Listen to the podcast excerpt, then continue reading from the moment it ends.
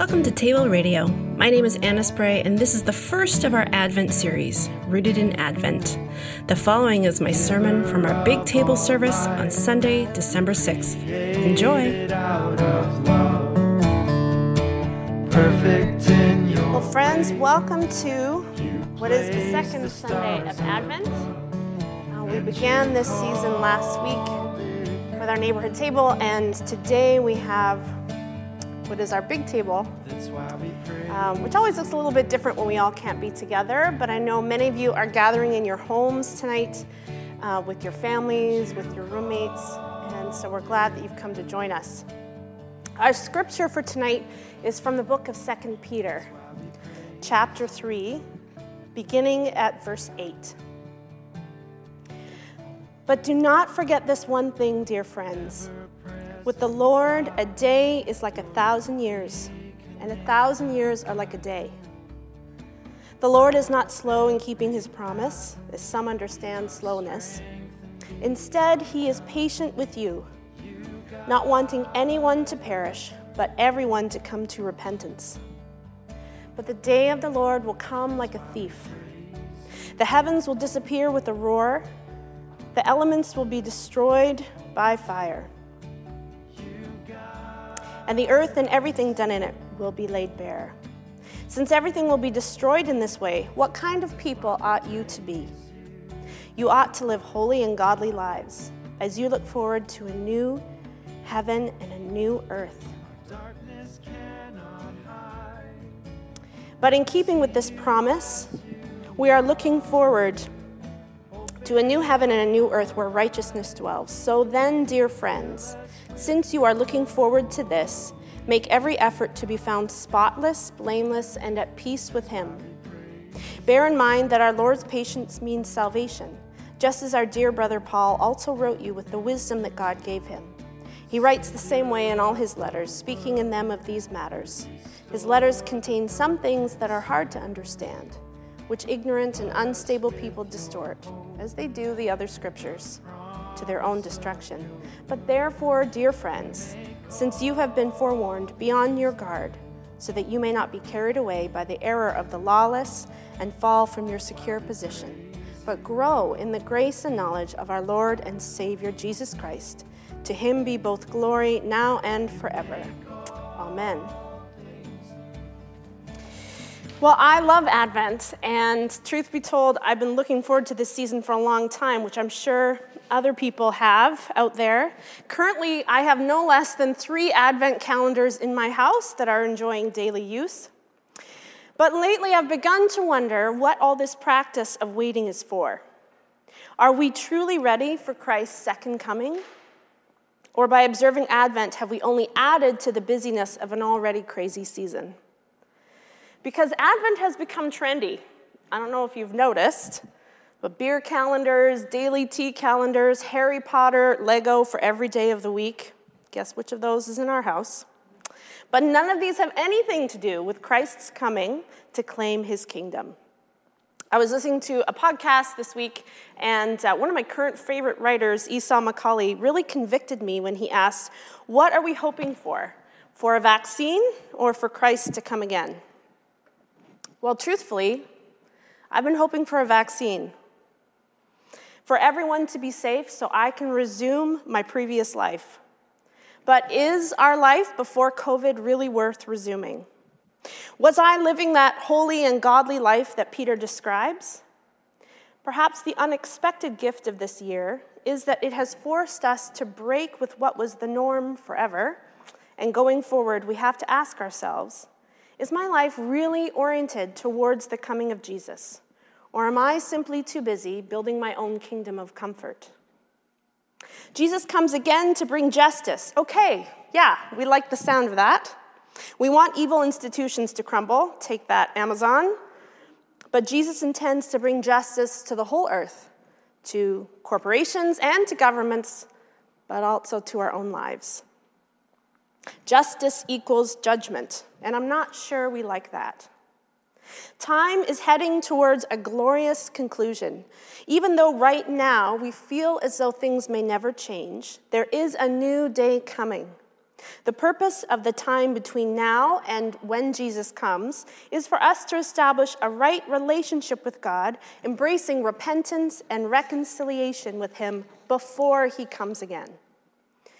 And the gift of time is set so that, like the prodigal son, we too would have a chance to come to our senses and come home to Jesus. In the words of our own Bishop Charlie, time is a temporary gift to establish a permanent relationship with God. Because from God's perspective, the more people saved, the better. As Peter says in our passage today, God isn't meaning to frustrate or to harm us, but his hope is that you and your family, your neighbors, and everyone everywhere might come to Jesus before the time expires. So let's make Advent apocalyptic again. Let's recapture its original purpose. Over time, Advent observance has really changed in the church. Rather than the comfortable themes of joy, love, hope, and peace, the original themes of the season were actually heaven, hell, judgment, and death. Sound exciting? As a group, these together were called the four last things, the last stages of the soul in life and in the afterlife. And here I have to give credit to our dear friend, the Reverend Dr. Mark Davidson. Shout out to Winnipeg, Manitoba. He and I were in a neighborhood table together for over three years, and every single year when our group got together to light the Advent wreath, he would express his frustration that the church had forgotten this history. He would bring up the point that the original focus for Advent was the four last things, but this historical practice had faded over time. For approximately 500 years, these were the topics preached in the four Sundays of Advent because they were meant to prepare the church for Jesus' second coming. And so we would consider the four things of Advent so that we can confess and prepare ourselves for a greater future reality. These four things together make up what we call, in fancy theological language, eschatology. They point to the last things, the, the purpose and the goal of our existence. And so, with these themes, the church would reflect every year on our own fragility and limitations. This is exactly what the four things are about things totally beyond our control. Our future hope does not rest on our own shoulders, but on the fate of that child born in the manger. So, in this short penitential season with no glorias, no alleluias, the church would reflect on our own shortcomings and the one who came to bring us eternal hope. The second coming of Jesus promises he will come back to take you to myself, so that where I am, you also may be, Jesus says in the Gospel of John. The time we have today is for us to renew our desire and hope for Jesus to come. So, what are these last things we're supposed to be thinking about? Well, I think one of the greatest tragedies of our current culture is it tells us to ignore any thoughts about death and to carry on as if we have no feelings about that. But instead, Jesus directs us to think about what comes after this present life, to think beyond the mysterious realm of death, and to either an eternity of communion with God or dark and separation from Him. As I've shared with you before, a lot of friends and family uh, close to me have died this year. So far, over 12,000 people in Canada have died from COVID, and over a quarter of a million in the States. And we all have feelings about that. Many of us this year said goodbye to loved ones without being able to have a funeral. Many people have died in hospital, separated from family and friends. We need to think about heaven, hell, judgment, and death, not because we want to be morbid or depressed, but because these four things are part of our reality. And when we ignore them, it is literally to our own peril. As Jonathan reminded us a few weeks ago, we don't have all the time in the world. The Bible promises that Jesus is coming and things will be decided in a way that is permanent. Let's look at our reading. in verse 9 the Lord is not slow in keeping his promise. Instead, he is patient with you, Peter says, not wanting anyone to perish, but everyone to come to repentance. But the day of the Lord will come like a thief. This life is fleeting. Jesus is coming again, and he has been patient in that coming because his desire is that all of us might come home to him. First, having lived, hopefully, holy and godly lives, so that we might be citizens of this new heaven and new earth. This place where righteousness and honor and virtue is universally present in all people. The corruption and the social disorder that we currently see around us, none of that will be part of the world that is to come.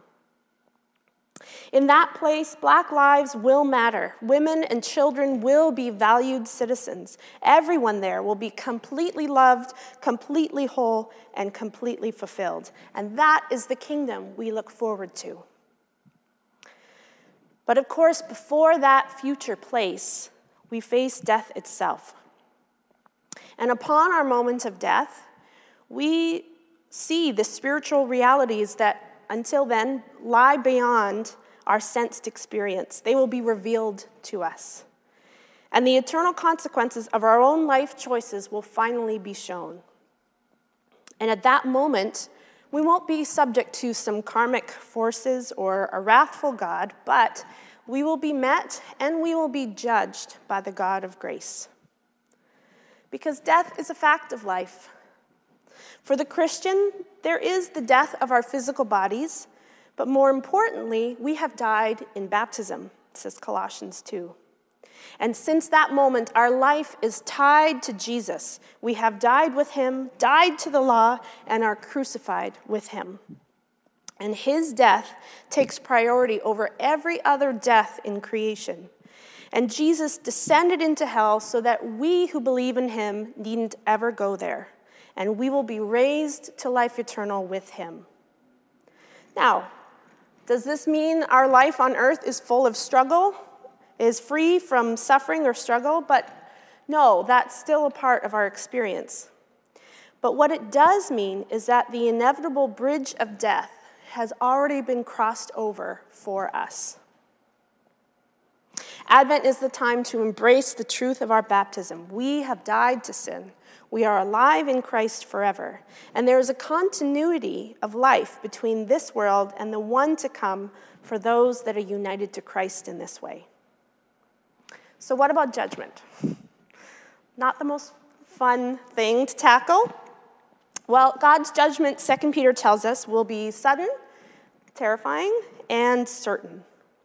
Christ comes, scripture says, his winnowing fork in his hand, and he will clear his threshing floor and gather his wheat into the granary, but the chaff he will burn with unquenchable fire. But instead of being some projection of personal prejudice, which, honestly, our judgment would look like, Christ's judgment is the consummation, the final act of all the transformation God has promised.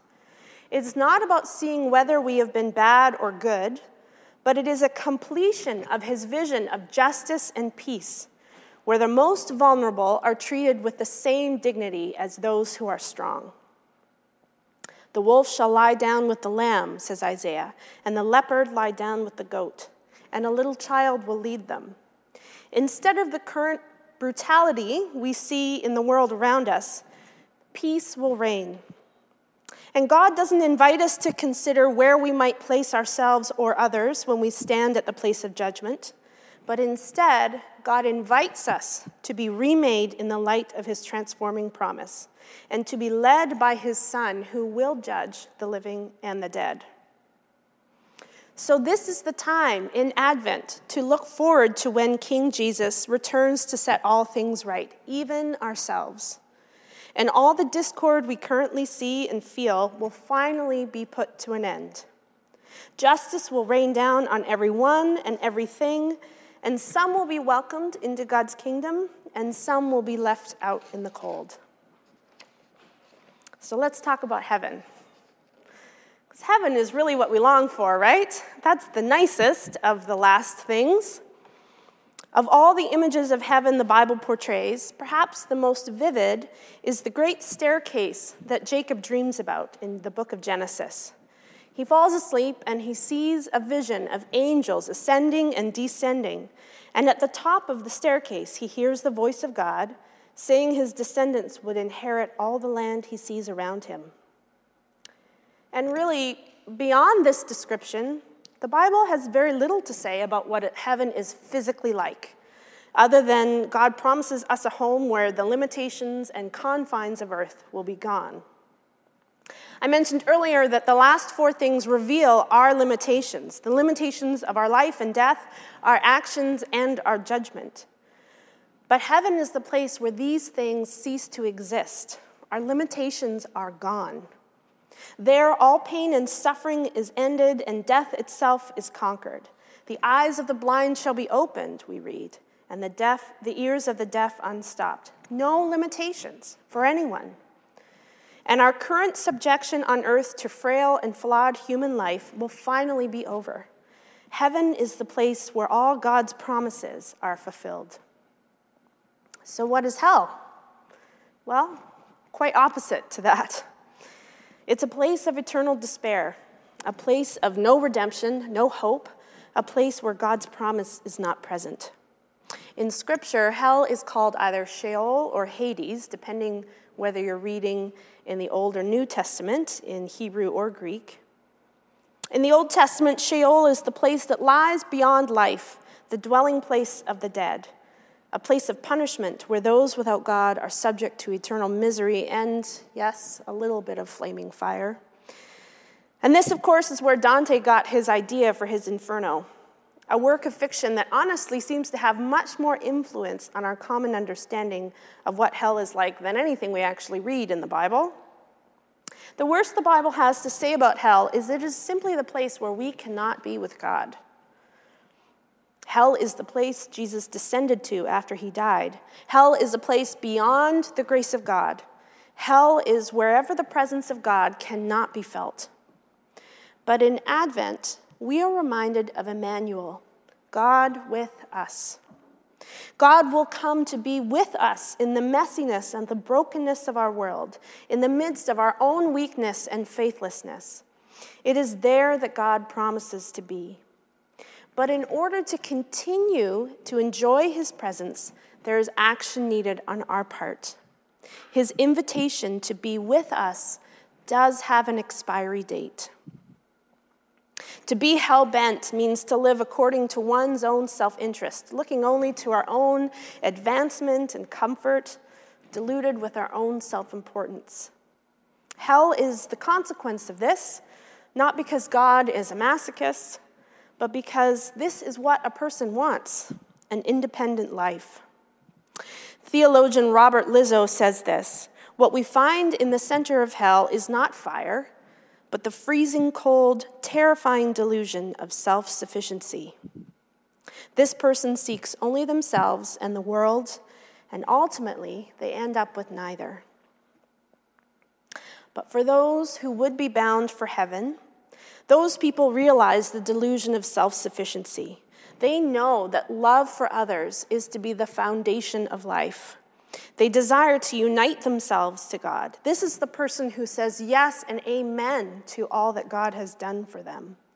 And when we humbly submit ourselves to God, this means that we get all of the self back in the gifts of eternal life.